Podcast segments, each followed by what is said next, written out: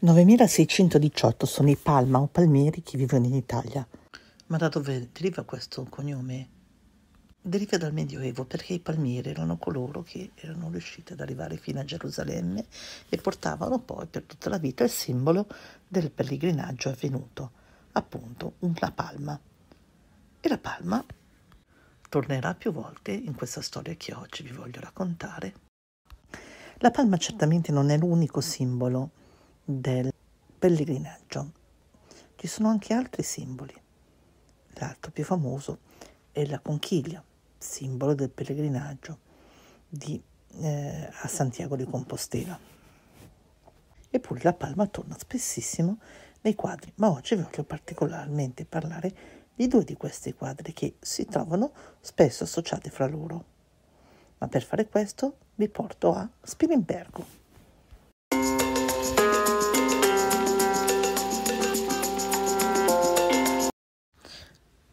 Spilimbergo è una bellissima cittadina eh, friulana che si trova lungo la via del Tagliamento, già costruita lungo la via Levagna, quella via che portava da Cracovia o dalla Germania fino a Roma e poi anche fino a Gerusalemme. Ed ecco qui che appunto torna il tema del pellegrinaggio verso Gerusalemme. Ora Spilimbergo è la città di San Cristoforo. Ci sono moltissimi San Cristoforo a Spilimbergo e solo nel Duomo ne troviamo due di magnifica fattura, uno esterno, un po' rovinato dalle intemperie, e l'altro interno, dipinto nel XV secolo. È un giovane, sta passando dall'altra parte del fiume, che ha le fattezze del, del tagliamento, indossa una bellissima vestito giallo e ha in mano ovviamente un albero, un bastone fiorito, fiorito a palma. Guardo bene quelle palme e si vede la palma e si vedono bene i datteri e mi accorgo che non è l'unica raffigurazione della palma che c'è in chiesa, ma proprio di rimpetto, proprio di fronte a San Cristoforo c'è un'altra raffigurazione. È la raffigurazione della fuga in Egitto. C'è una Madonna sull'asino con in braccio il bambino. Lo accompagnano San Giuseppe e poi un ragazzo con in mano un otre che viaggia insieme a loro. Questo ragazzo, secondo il Vangelo apocrifo di Matteo, dello pseudo Matteo, è Giacomo, uno dei figli che Giuseppe avrebbe avuto da un matrimonio precedente. Eh, è proprio il Vangelo apocrifo di Matteo ad essere la fonte di questo episodio, perché ehm, al centro della scena si trova una palma di cui la Madonna to- coglie dei datteri. È un episodio appunto che viene raccontato in questo Vangelo e la Madonna affamata vorrebbe gustare i frutti della palma ma sono molto in alto e così Gesù allora chiede alla palma di piegarsi per rifocillare Maria. Ai piedi della palma, guardate, è raffigurata una tartaruga che indica le tenebre contrapposte alla luce, mentre in fondo, sullo sfondo, si vede un unicorno che è simbolo della castità di Maria, ma anche un cervo, figura di Cristo, che fa uscire il dragone del male e lo calpesta. Sono tutti simboli che appartengono all'universo gnostico e che comunque sono presenti anche nel mosaico della Basilica di Aquileia. Eh, vedete che la palma è presente ed è lì eh, proprio di rimpetto a San Cristoforo, ma questo non è l'unico luogo in cui la fuga d'Egitto è associata a San Cristoforo, perché basta fare il ponte che ci porta dall'altra parte del tagliamento e ci troviamo in un altro posto. Vi porto a San Daniele del Friuli.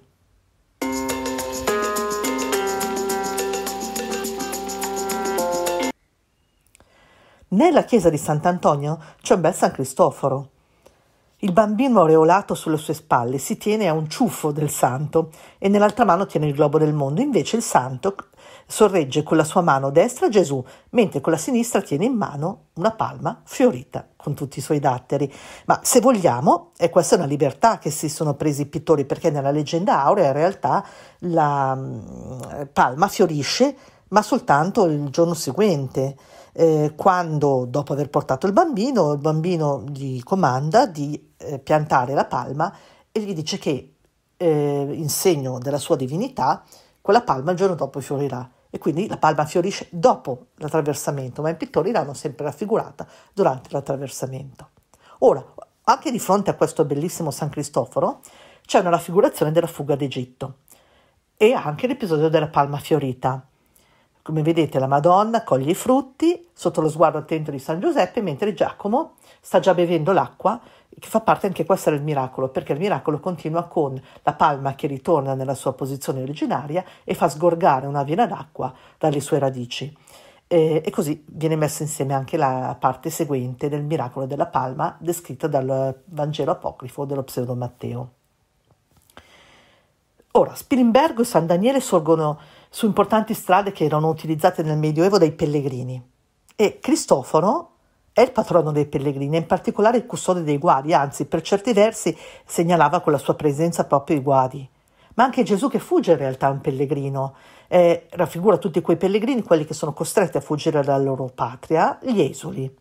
E quindi la palma fiorita che è presente sia in San Cristoforo, nel, nel miracolo l'Ertivo San Cristoforo, sia nel miracolo della palma eh, nella fuga d'Egitto, rappresenta proprio la presenza di Dio Padre a tutela di chi viaggia o di chi scappa o anche però a tutela di chi si mette al servizio degli altri, quindi di Cristoforo e di Maria.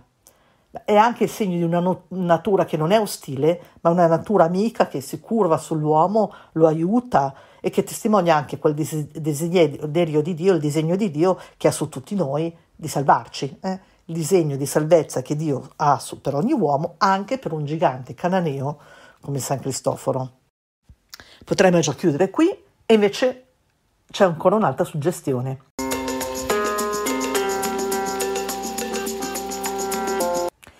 Nella cappella palatina a Palermo c'è un mosaico bizantino del XII secolo in cui è ritratto il momento in cui Gesù ritorna dall'Egitto a Nazareth.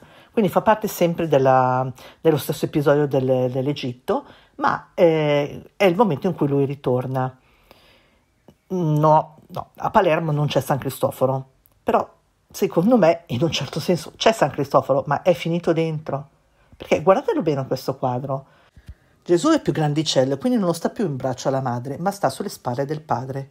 Guardate però come prende i capelli del padre, un ciuffo di capelli del padre in mano, esattamente come abbiamo visto a Spilimbergo, o come il padre lo tiene afferrando il polpaccio, come abbiamo visto per esempio a, um, a Spilimbergo nella chiesa di San Giuseppe e San Pantaleone, ma in realtà è presente in molte altre iconografie.